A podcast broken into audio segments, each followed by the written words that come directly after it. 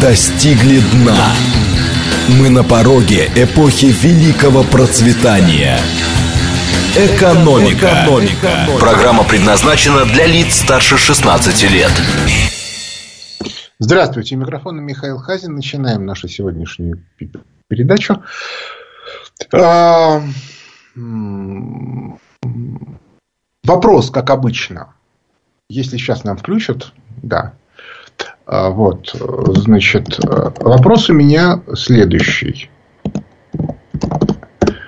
А, вопрос у меня следующий. А, скажите, пожалуйста, как вы считаете, наезды на ряд российских олигархов и приватизационных чиновников типа Шувалова это некоторая случайность, связанная с какими-то конкретными текущими историями, или же это некоторая стратегическая линия. Варианты. Да, это случайность. 8495, 134, 27, 35. Вариант 2. Нет, это стратегическая линия. 8, 495, 134, 27, 36. И, наконец, вариант третий. Они меня не интересуют. 8 495 134 27 37.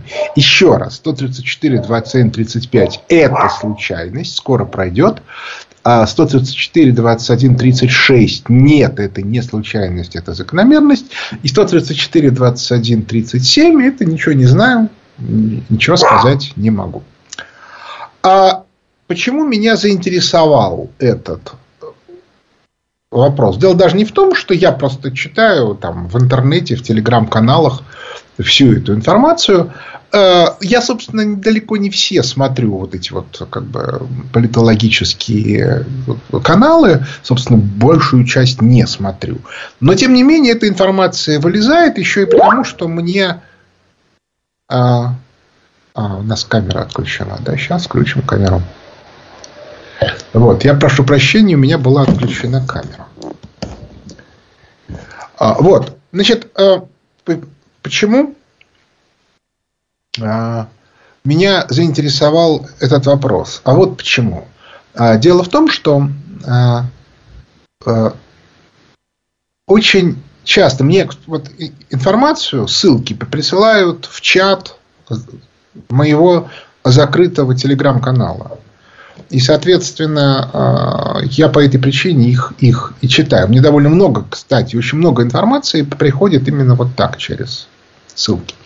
Так вот, а, возникает вопрос, почему и как, самое главное, повлияет ли это как-то на будущее? А если повлияет, то как?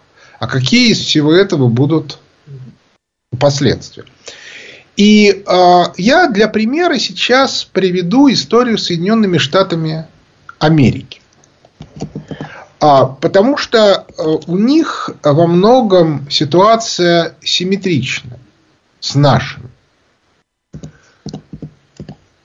А, это штука, которая очень показательна, поскольку люди очень часто не отдают себе отчет в том, какие механизмы действуют. Ну вот для примера. А в Соединенных Штатах Америки сегодня две основных элитных группировки, которые между собой борются. Одна из них это банкиры транснациональные, но формально они даже, собственно, это не американская группировка, в том смысле, что это международные банкиры, которые контролируют Бреттон-Вудскую систему являются ее бенефициарами. Именно эти люди поставили Байдена президентом.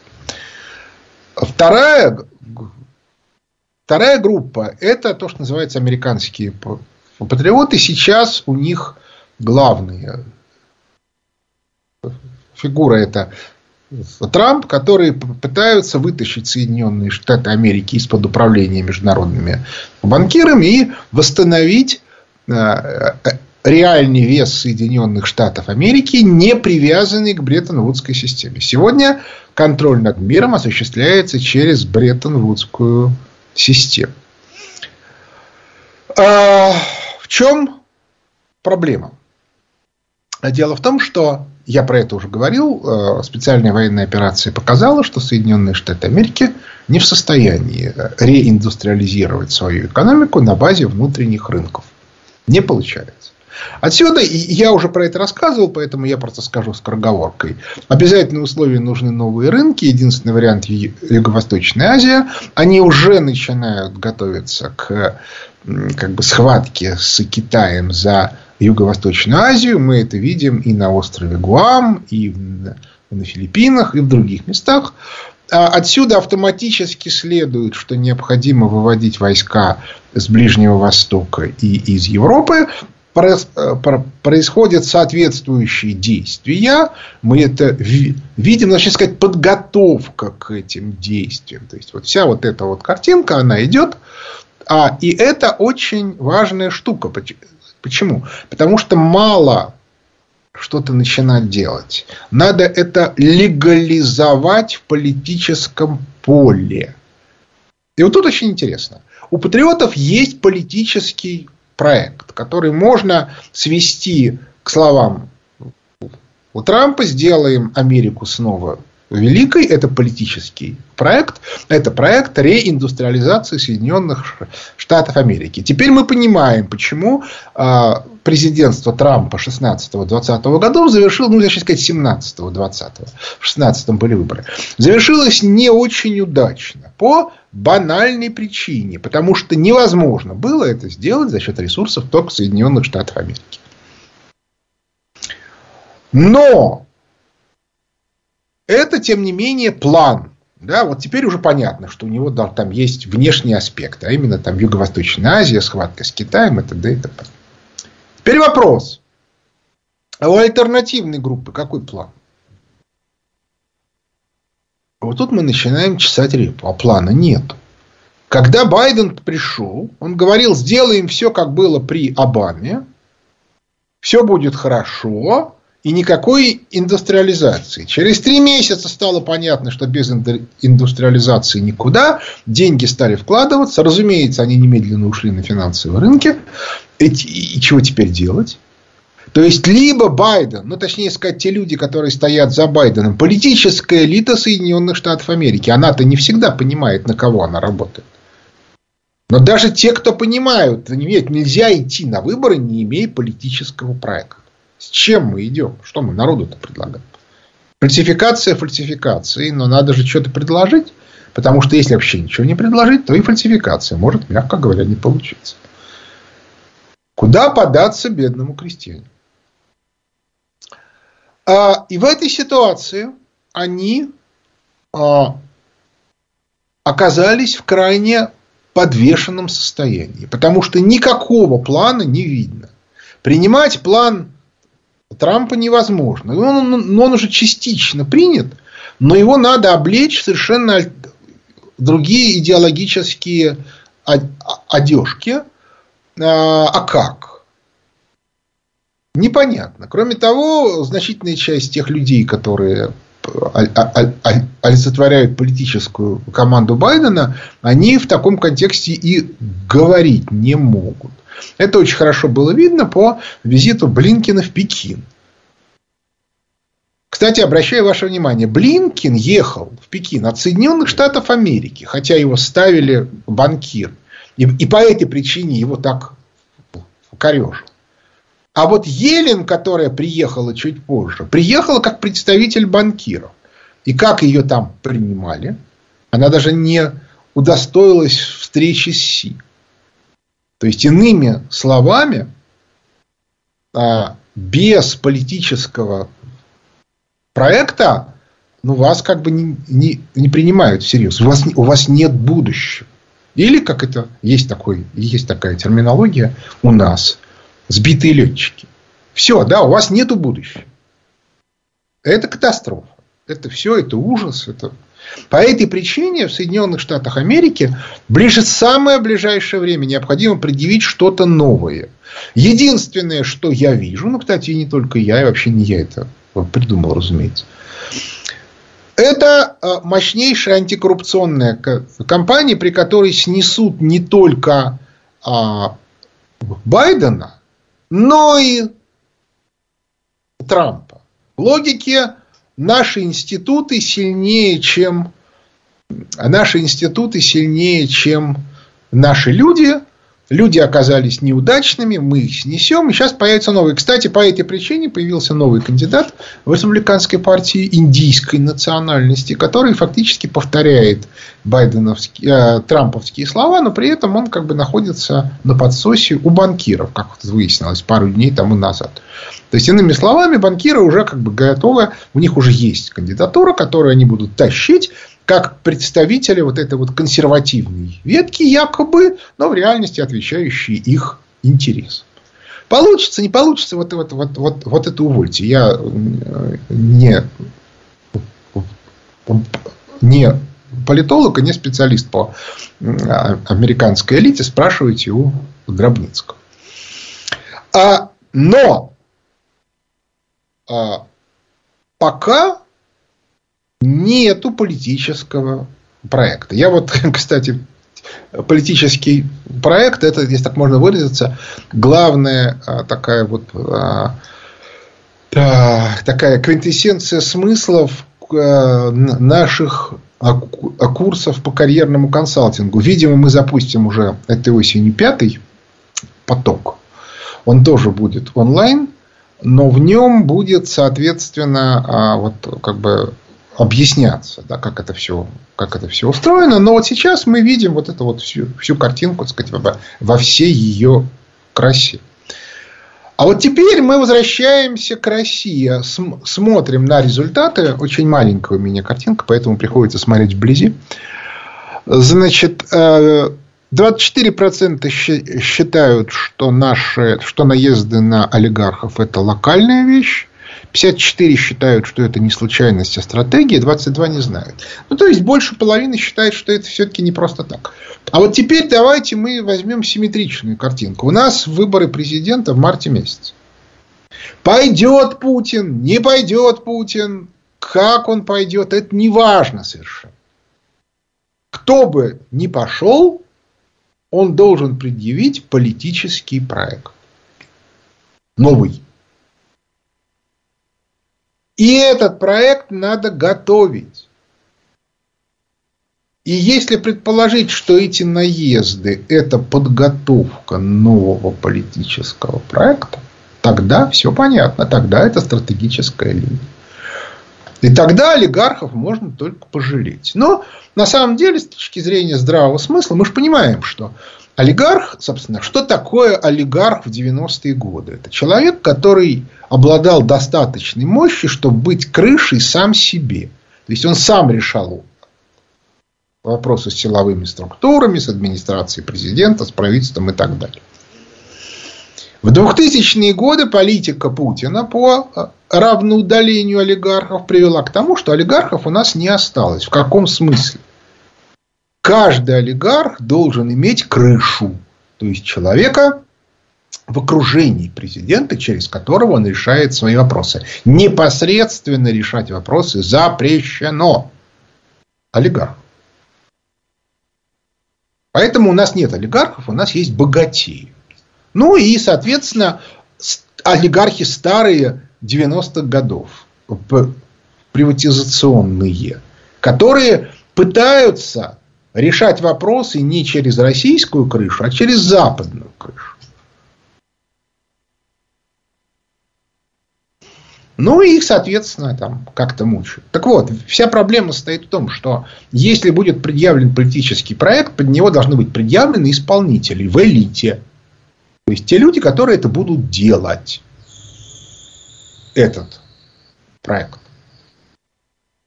Соответственно, а старые люди будут не нужны, потому что они, собственно, прихватизаторы. То есть они вот в рамках нового политического проекта будут не нужны. Я не знаю, какой будет политический проект. Еще раз, вот я сейчас не, не, совершенно не хочу влезать в, де, в детали.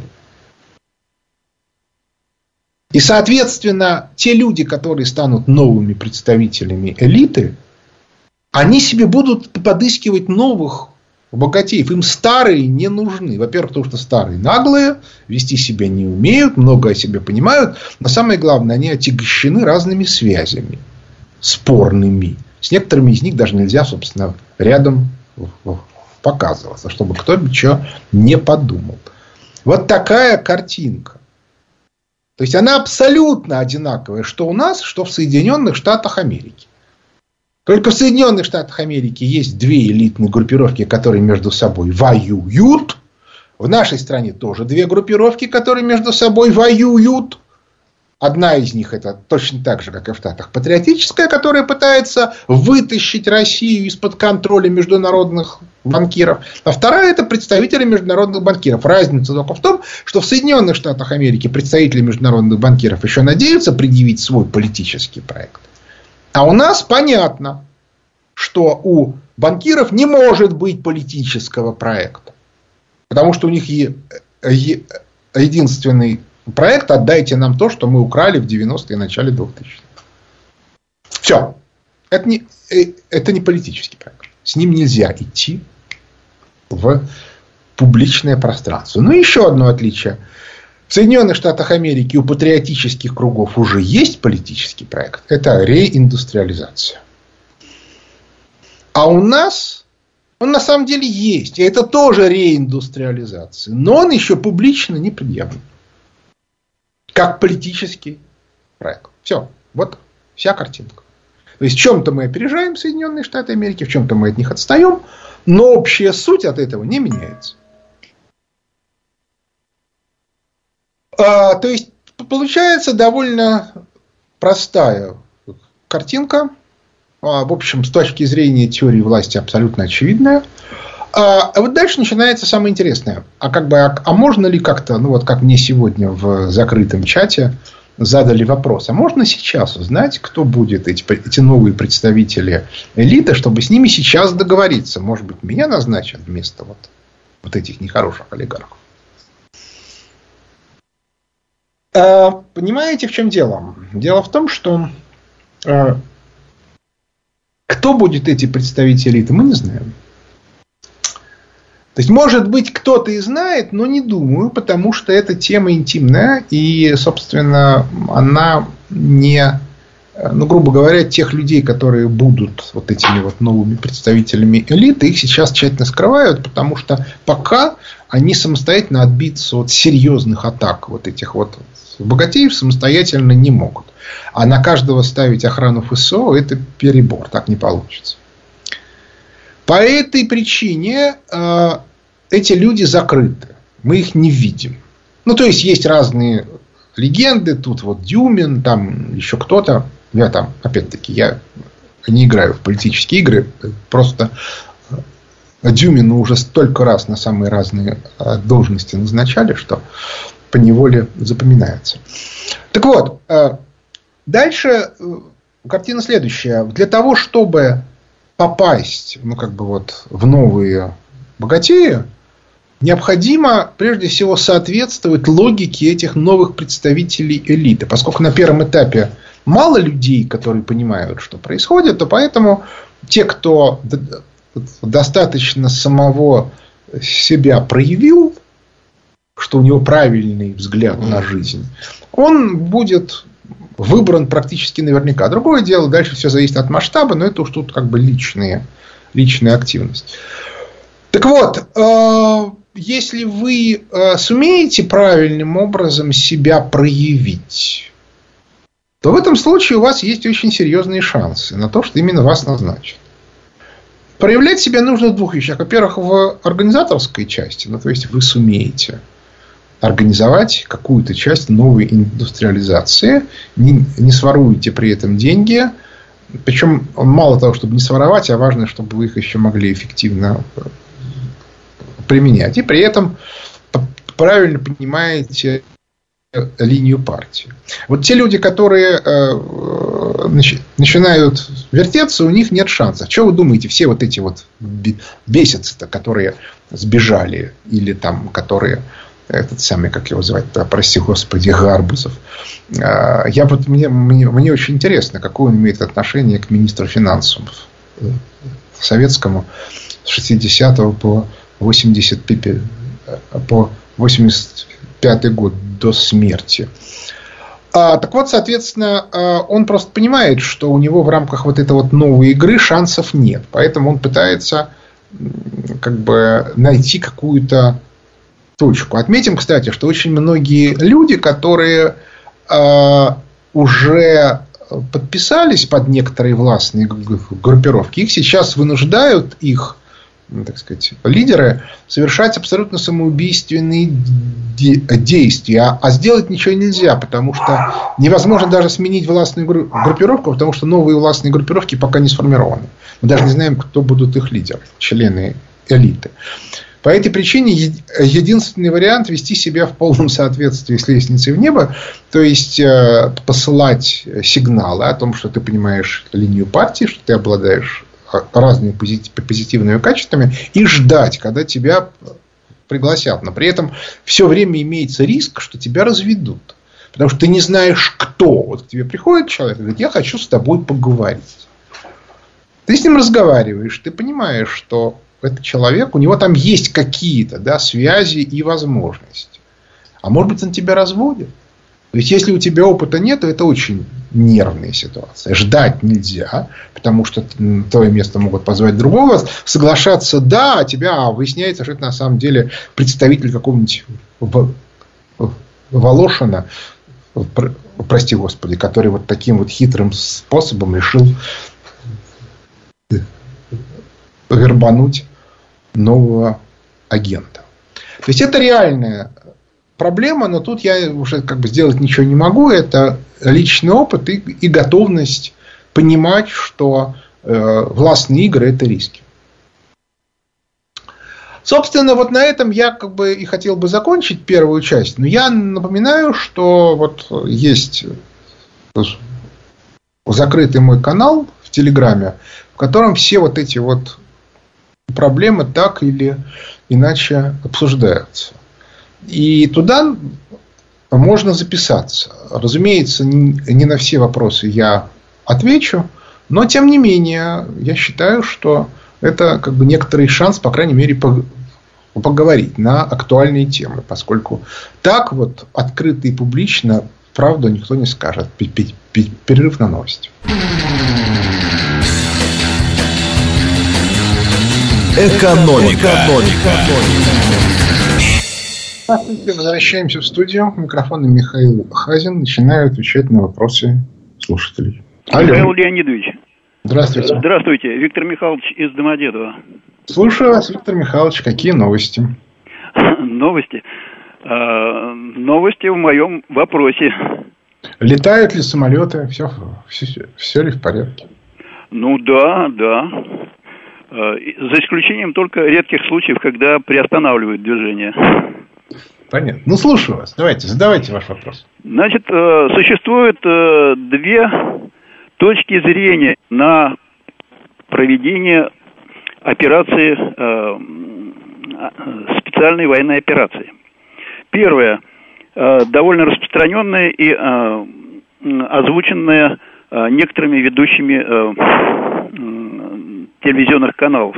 Мы никуда не спешим. Значит, мы э, перемалываем э, резервы и ждем, пока, пока они закончатся. А вторая точка зрения, э, нельзя посто- постоянно сидеть в обороне. Без наступления побед не бывает. Так вот, ваша точка зрения, с точки зрения экономики России, какая из них наиболее предпочтительна – и э, как это может быть связано с э, предстоящими выборами э, президента? Эм, понимаете, в чем дело? А, вы мне задаете вопрос, ну, как бы, условно говоря, военной стратегии, которой я не понимаю ничего. И, как бы, и не буду даже пытаться. У нас, знаете, тут вот шутка есть такая что на, на переходе около станции метро Октябрьская собрались э, выдающиеся политологи, вирусологи, военные корреспонденты, геополитики и прочие разные геостратеги, которые, соответственно, купили здесь в 90-е годы дипломы. Вот, поскольку я диплом не покупал, то я по этой причине в эти игры играть не буду. Я как бы считаю, что это дурость. А, есть разные варианты. Есть варианты одни, есть другие. Почему? Потому что с точки зрения упертости Соединенных Штатов Америки мы видим, что они упираться больше не могут, потому что у них тикает время, им надо что-то решить. Они должны уходить из Европы. Отметим, что когда все начиналось, такой распространенной точки зрения, что им придется уходить, еще не было. То есть такие варианты, может быть, и были, но как бы вслух их никто не произносил. Сейчас это уже стало почти очевидно.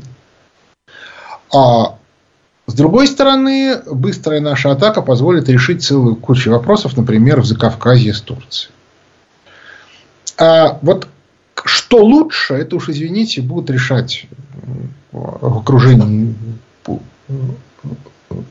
в окружении Путина по абсолютно банальной причине. Потому что Путин человек, который оценивает и понимает, как оценивать политические риски. Я не знаю политических рисков, у меня нет соответствующей информации. Я про некоторые угрозы я понимаю, когда я их вижу, я про них говорю, иногда вслух, иногда не вслух. Но это только один элемент. Полной картинки у меня нету. Вот, вот по экономике у меня есть полная картинка. Тут я могу сказать с полной ответственностью. И сказать, что правильнее сегодня – я пока не могу. Может быть, как бы через какое-то время эта ситуация всплывет. Но я еще раз говорю, что дедлайн, я про это уже тоже говорил. Это октябрь месяц. И для США, и для России. И если эта ситуация вскрывается, то целая куча проблем автоматически решается. Ну вот типичный совершенно пример – это ситуация с Эрдоганом. Эрдогана поставили в крайне тяжелое положение. Ему вменили американских финансистов и экономистов. У него критическая ситуация в экономике, реально критическая. Что делать ему абсолютно непонятно. Ресурсов у него мало.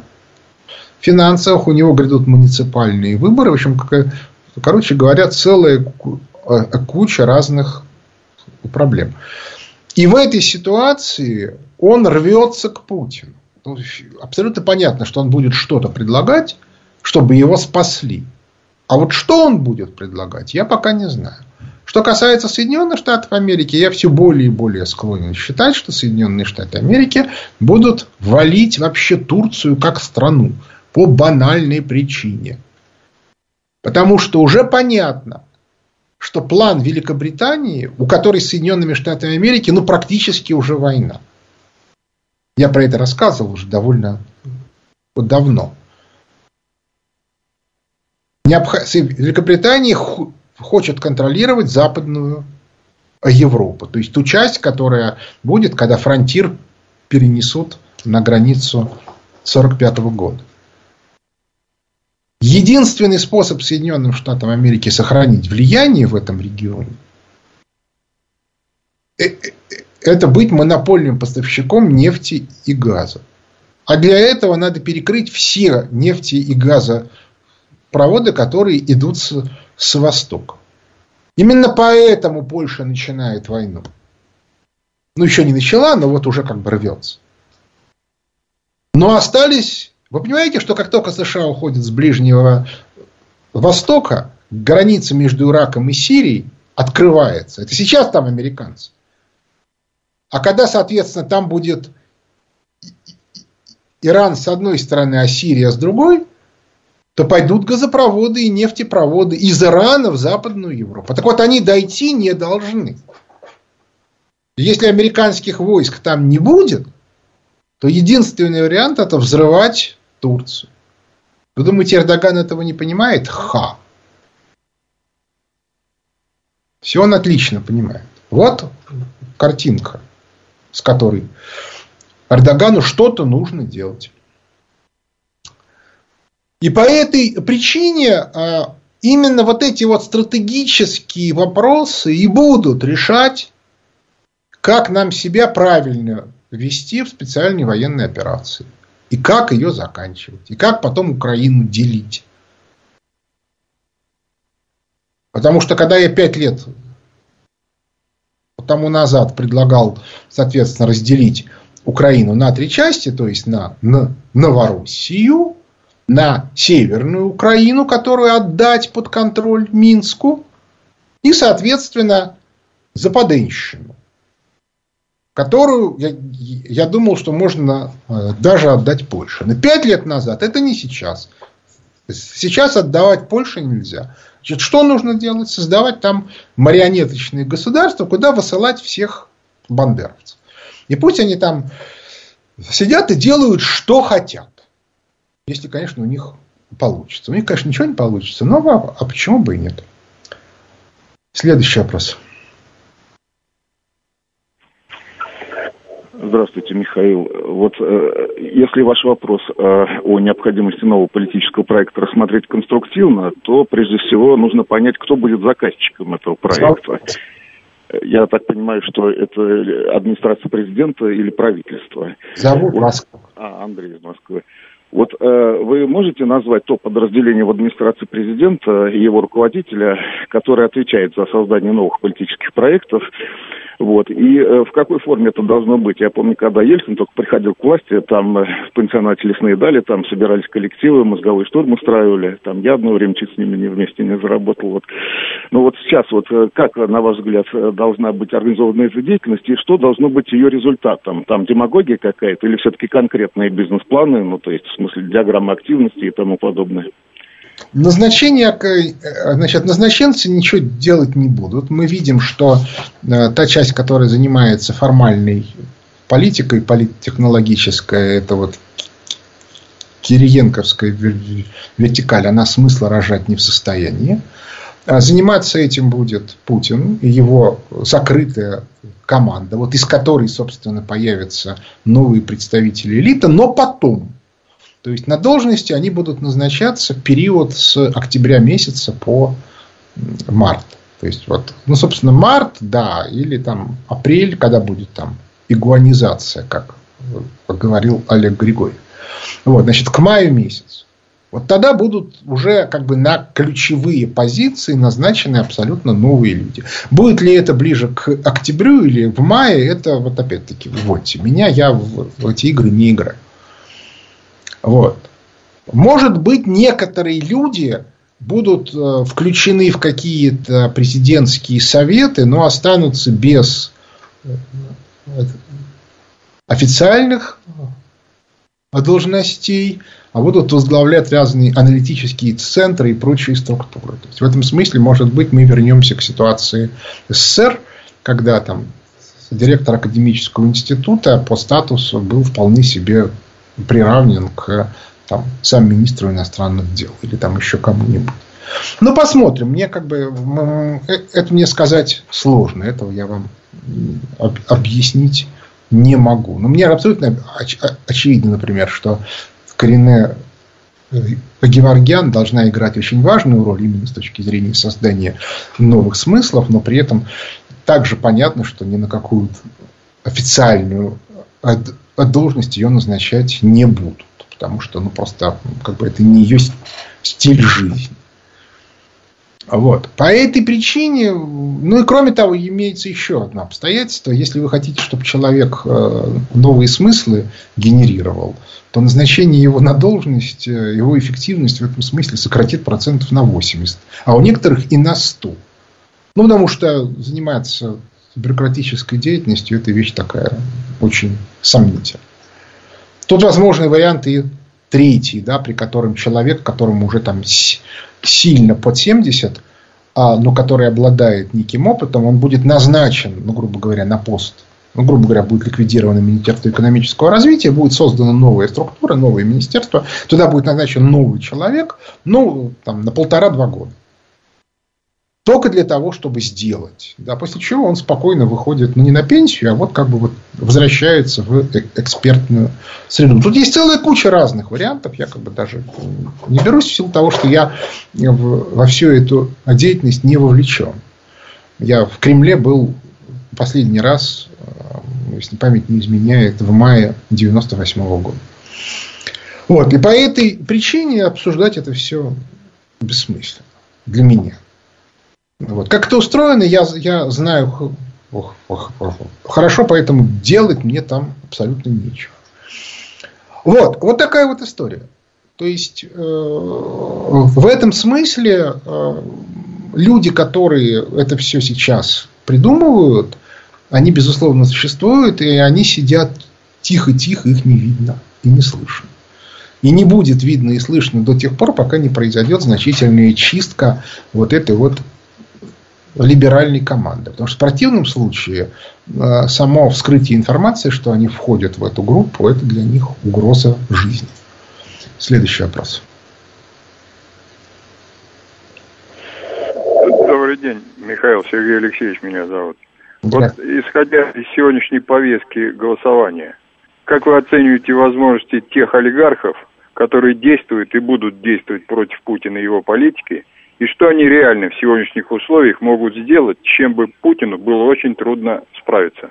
Спасибо. Ну, они этим уже занимаются. Они занимаются, они занимаются тотальным саботажем. То есть, всех своих людей они, во-первых, дурят, сообщая им абсолютно неправильные вводные. Ну, грубо говоря, кто выиграет, у кого есть перспектива, у кого нет перспектив. А, обратите внимание, как много появилось в последнее время разного рода а, текстов, но я, как вы понимаете, их там и, и 5% не вижу, но некоторые вижу. Про то, что вот а у этого человека серьезные перспективы, а этот вот сейчас вот его куда-то назначат, а про других наоборот, не-не-не, а вот этого точно не назначат. Вот это вот все спекуляции. То есть это как бы может и быть за такими сообщениями есть какой-то смысл, но, скорее всего, нету. То есть, там, в 9 случаях из 10 это некоторая дымовая завеса, которую для чего-то повесили, к которой так и нужно относиться. Так, достаточно абстрактно-философски. Вот. Я, я эту ситуацию вижу вот так. Вот, и по этой причине, ну и вот и мое мнение, что надо смотреть за ситуацией, как это, делай, что должно, и будь, что будет. Следующий вопрос. Алло. Здравствуйте, Михайлович. Здравствуйте. А, Геннадий, Москва. А, знаете, на всякий случай я все-таки спрошу вас. А, Михаил Ильич, вы смотрели фильм «Красотка» ну, с Фордом и Джули Робертс? Ну, смотрел. Ну, с Гиром. Не с Фордом, а с Гиром. Да? Ну, супер. Вот. А, как вы считаете, вот не стоит ли Трампу ну, в предвыборной борьбе, как сказать, визуализируя свои планы, ну, скажем, поставить памятник главным героям этого фильма, ну, Еще отцу, отцу и сыну Корабелам, сделавшим из отмороженного рейдера и шлюхи людей. Он войдет... Ну, вы понимаете, тут есть целая куча тонкостей. Да? Дело в том, что, обращаю ваше внимание, у отмороженного рейдера а, был а, как бы психологический э, спад, связанный со, со смертью его отца. А дальше этот самый рейдер прикинет, что в приличное общество, где он как бы договаривается решает вопросы, шлюху не пустит. То есть, пока она туда приходит как шлюха, это никого не волнует. Но если он попытается ее легализовать как светскую даму, это не получится. Единственный способ – это, соответственно, э, очень долго ее держать где-то в запасе, и при этом, чтобы она занималась какими-то там добрыми делами, там, благотворительностью, еще чего-то, еще чего-то. Вот. Ну, или как бы записать ее там в, в модели. Но в модели сложно. И, или же в актрисы, потому что если нет способностей, то, в общем, поздно, начинать нужно рано. Ну и так далее и тому подобное.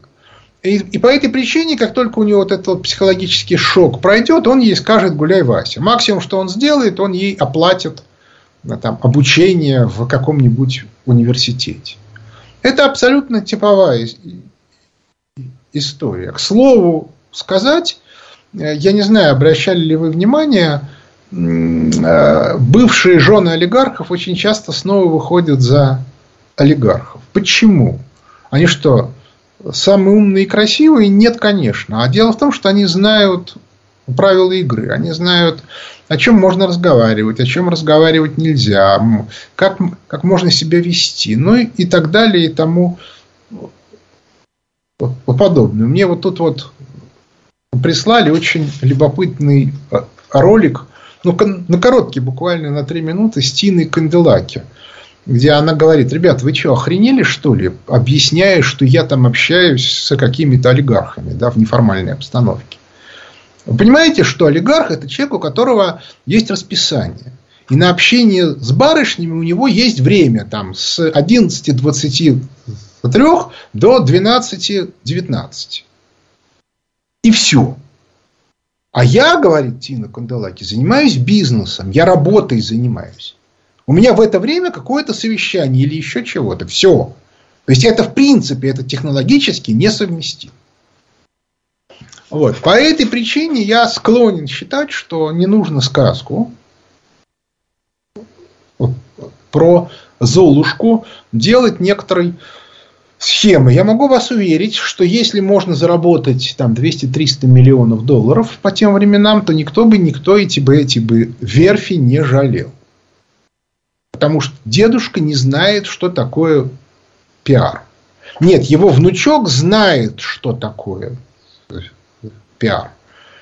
И он бы мог бы построить империю. Но дальше он бы обнаружил, что империя выстроена на разрушении, приносит прибыли больше в 90-е и 2000-е годы. Он же MBA закончил. Да? Чем, соответственно, строительство кораблей. Вот мы сегодня видим картинку, что в американском флоте вымпелов много, а в море выйти может крайне мало. И ремонтировать негде реальная проблема.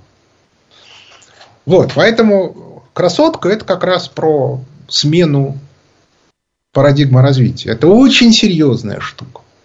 Вот. И это, безусловно, легенда. Кстати, в первоначальном сценарии красотка должна была умереть от передозировки и так далее. И, в общем, я хочу сказать, что это было куда более объективно с точки зрения реальности. Ну, то, что это никуда не денешься. А сказка про Золушку, она и есть сказка для девочек там 12-14 лет. Уже в 15 уже они начинают понимать, что это легенда о динозаврах. Нет, исключения бывают. Бывают чрезвычайно пробивные тетки с невероятной такой мощной энергетикой. Но это совсем другая история. Ну, типичный пример это, это Грейс Келли. Но проблема состоит в том, что ну, как бы, мы же вообще, когда мы говорим о, о ситуациях, мы вообще не рассматриваем гениев. Гений он на то и гений, что он может писать свой путь. А повторить его нельзя. В принципе. Следующий вопрос. Алло. Алло. Доброе утро, Михаил. Э, мое имя Илья, город Москва. Михаил, у меня вопрос такой. А, мне интересует ваше личное мнение. Как вы считаете, по итогам а, вот этим всем событиям, которые происходят на данный момент, ну вот конкретно с Украиной, закрытие границ, а что будет дальше с Финляндией? Потому что ее экономика, как вы знаете, естественно, очень так серьезно в какой-то степени зависела и от взаимодействия с Россией, партнерства с Россией. Мы видим, что сейчас происходит закрытие границ, абсолютно приостановка всех каких-то экономических да. связей. Что будет с Финляндией? Расскажите, пожалуйста. Осталось мало времени. Значит, смотрите, по мере того, как Соединенные Штаты Америки будут уходить из Европы, и по, и по мере развития экономического кризиса Финляндию все бросят. Ну как вот? Да, взяли, заставили сделать ряд ошибок, глупостей и бросили. Но я еще раз говорю, Финляндию и Швецию взяли в НАТО по логике закрытия железного занавеса от Финляндии до Турции. Сегодня этот железный занавес переносится на меридиан Берлина. Там как бы радикально меняется вся картинка. Вот. И по этой причине а, я думаю, что картина будет такая. Там будет экономическая катастрофа, потом а, произойдет смена власти, новое руководство пытается договориться с Россией, ему будет жестко сказано, на какие уступки Финляндия должна пойти, выход из НАТО, признание как бы некоторых партий, ну как бы там, ну там, тррр, да, вот это, вот это, вот это, вот это, вот это, вот это. Когда это будет сделано, с Финляндией будут, по крайней мере, частично восстановлены отношения. Но как бы уступки будут очень сильными, возможно, будут частично территориальными. Я имею в виду часть полуостровов в Балтийском море. А, ну в заключение я хочу сказать, что, собственно, вот э, для того, чтобы поддерживать со мной дискуссию, надо заходить в закрытый канал, потому что там в чате я, по крайней мере, на основные вопросы пытаюсь ответить. А, ну и, соответственно, описываю те политические проблемы в закрытом канале, которые я открыто не обсуждаю по, по, по разным причинам в избежании. Но на этом наше время подошло к концу. У микрофона был Михаил Хазин. Благодарю за внимание. До свидания.